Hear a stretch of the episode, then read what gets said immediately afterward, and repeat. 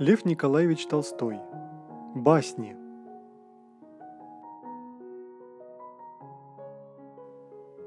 Шли по лесу два товарища, и выскочил на них медведь. Один бросился бежать, влез на дерево и спрятался, а другой остался на дороге. Делать было ему нечего, он упал на земь и притворился мертвым. Медведь подошел к нему и стал нюхать. Он и дышать перестал.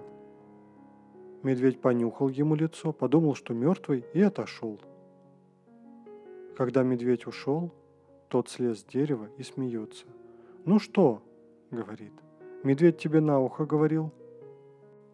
А он сказал мне, что плохие люди те, которые в опасности от товарищей убегают. Отец и сыновья. Отец приказал сыновьям, чтобы жили в согласии, а они не слушались. Вот он велел им принести веник и говорит, сломайте его. Сколько они ни бились, не могли сломать. Тогда отец развязал веник и велел ломать по одному пруту. Они легко переломали прутья поодиночке. Отец и говорит, так-то и вы, если в согласии жить будете, никто вас не одолеет. А если будете ссориться, да все врозь, вас всякий легко погубит. Лгун. Мальчик стерег овец и, будто увидав волка, стал звать «Помогите, волк, волк!» Мужики прибежали и видят – неправда. Так сделал он два и три раза. Случилось, и вправду набежал волк.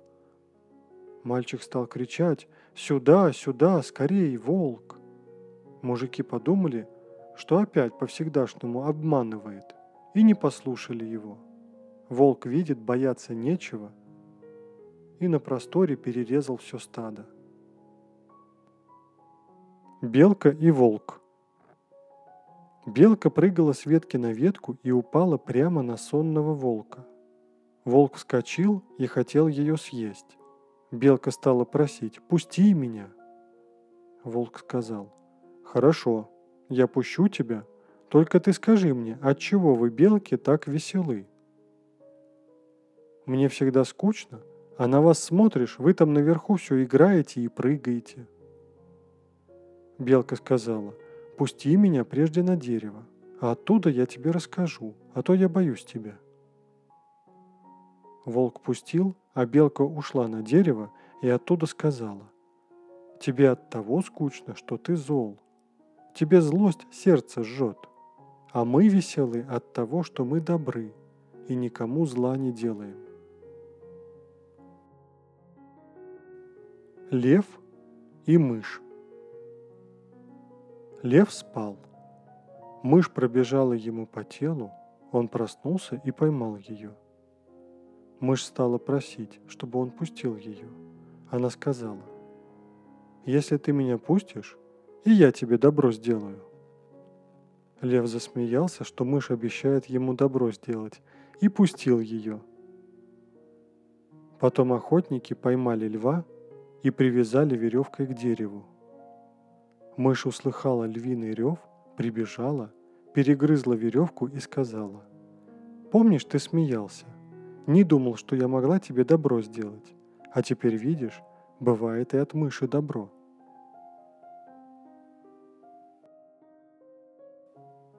Мужик и водяной. Мужик уронил топор в реку, с горя сел на берег реки и стал плакать. Водяной услыхал, пожалел мужика, вынес ему из реки золотой топор и говорит, «Твой это топор?» Мужик говорит, нет, не мой. Водяной вынес другой, серебряный топор. Мужик опять говорит, нет, это не мой топор. Тогда водяной вынес настоящий топор. Мужик говорит, вот это мой топор. А водяной подарил мужику все три топора за его правду.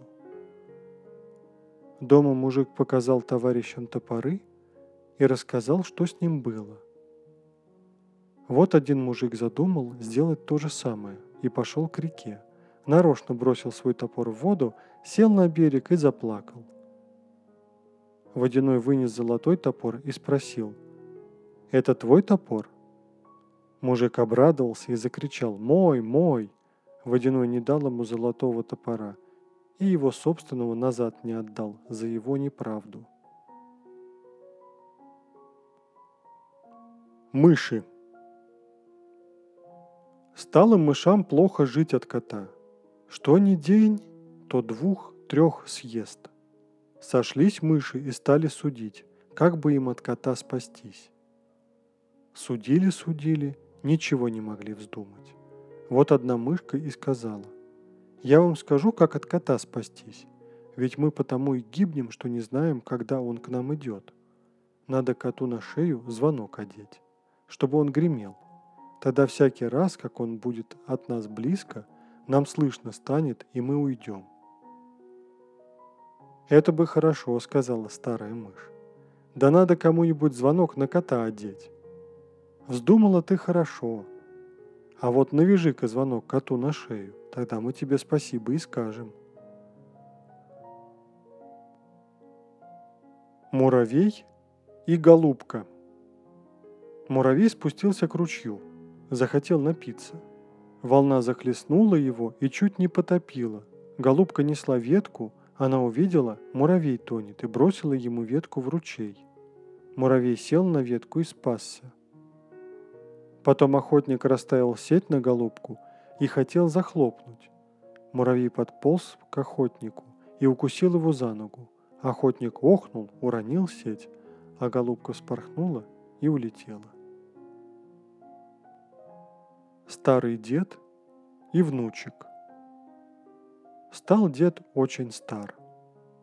Ноги у него не ходили, глаза не видели, уши не слышали и зубов не было. И когда он ел, у него текло назад изо рта.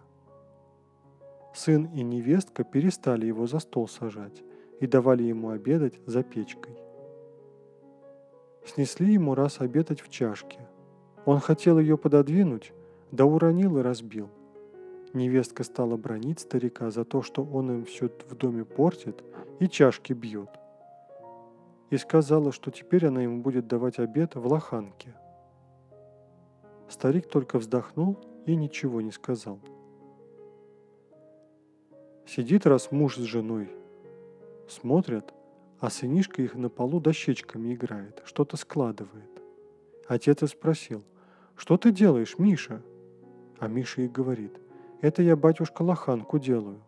Когда вы с матушкой старые будете, я вас из этой лоханки кормить буду. Муж с женой поглядели друг на друга и заплакали. Им стало стыдно за то, что они так обижали старика, и стали с тех пор сажать его за стол и ухаживать за ним.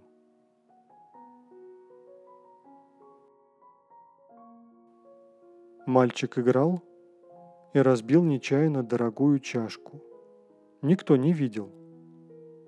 Отец пришел и спросил, кто разбил? Мальчик затрясся от страха и сказал, «Я». Отец сказал, «Спасибо, что правду сказал». Комар и лев. Комар прилетел ко льву и говорит – ты думаешь, в тебе силы больше моего?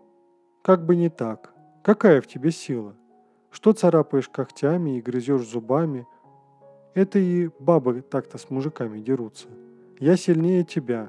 Хочешь, выходи на войну. И комар затрубил и стал кусать льва в голые щеки и нос. Лев стал бить себя по лицу лапами, драть когтями и задрал себе в кровь все лицо, из сил выбился – Комар затрубил с радости и улетел. Потом запутался в паутину к пауку, и стал паук его есть. Комар и говорит, сильного зверя льва одолел, а вот от дряного паука и погибаю. Стрекоза и муравьи Осенью у муравьев подмокла пшеница. Они ее сушили. Голодная стрекоза попросила у них корму. Муравьи сказали, «А что ж ты летом не собирала корму?» Она сказала, не досуг было, песни пела. Они засмеялись и говорят, если летом играла, зимой пляши. Лисица и виноград. Лисица увидала, висят спелые кисти винограда, и стала прилаживаться, как бы их съесть. Долго билась, но не могла достать. И чтобы досаду заглушить, она говорит, «Зеленый еще». Старик и смерть. Старик раз нарубил дров и понес. Нести было далеко, он измучился, сложил вязанку и говорит. Эх, хоть бы смерть пришла. И тут смерть пришла и говорит. Вот и я, что тебе надо? Старик испугался и говорит. Мне бы вязанку поднять. Ворон и лисица. Ворон добыл мясо кусок и сел на дерево. Захотелось лисице мяса, она подошла и говорит.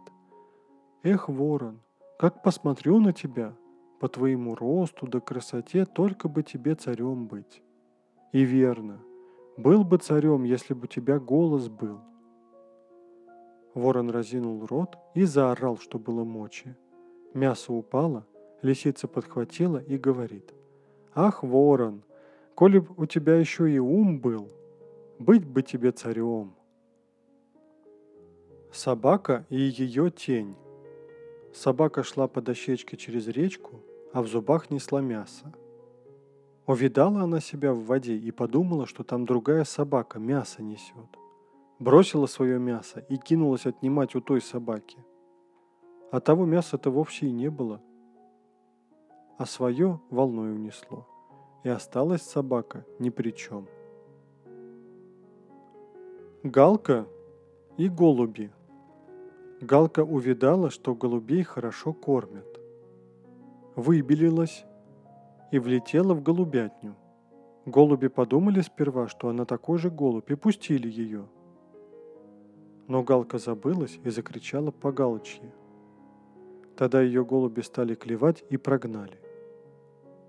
Галка полетела назад к своим, но галки испугались ее от того, что она была белая, и тоже прогнали.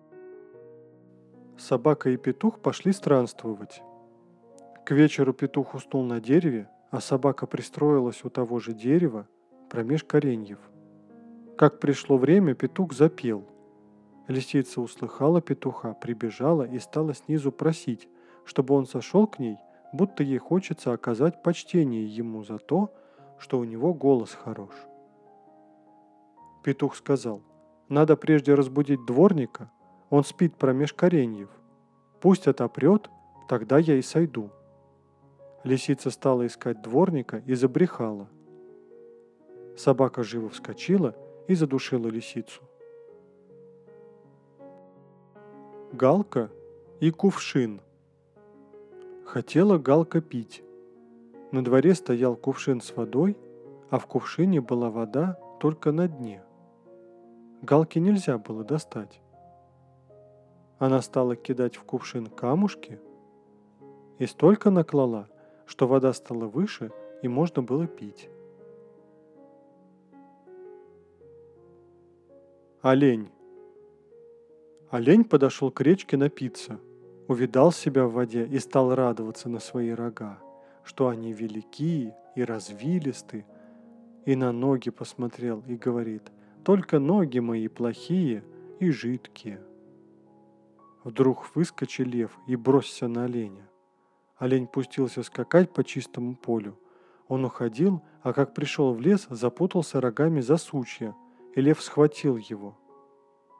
И вот как пришло погибать оленю, он и говорит, «Тот-то глупый я, про кого думал, что плохие жидки, то спасали, а на кого радовался, от тех и пропал». Лев, медведь, и лисица.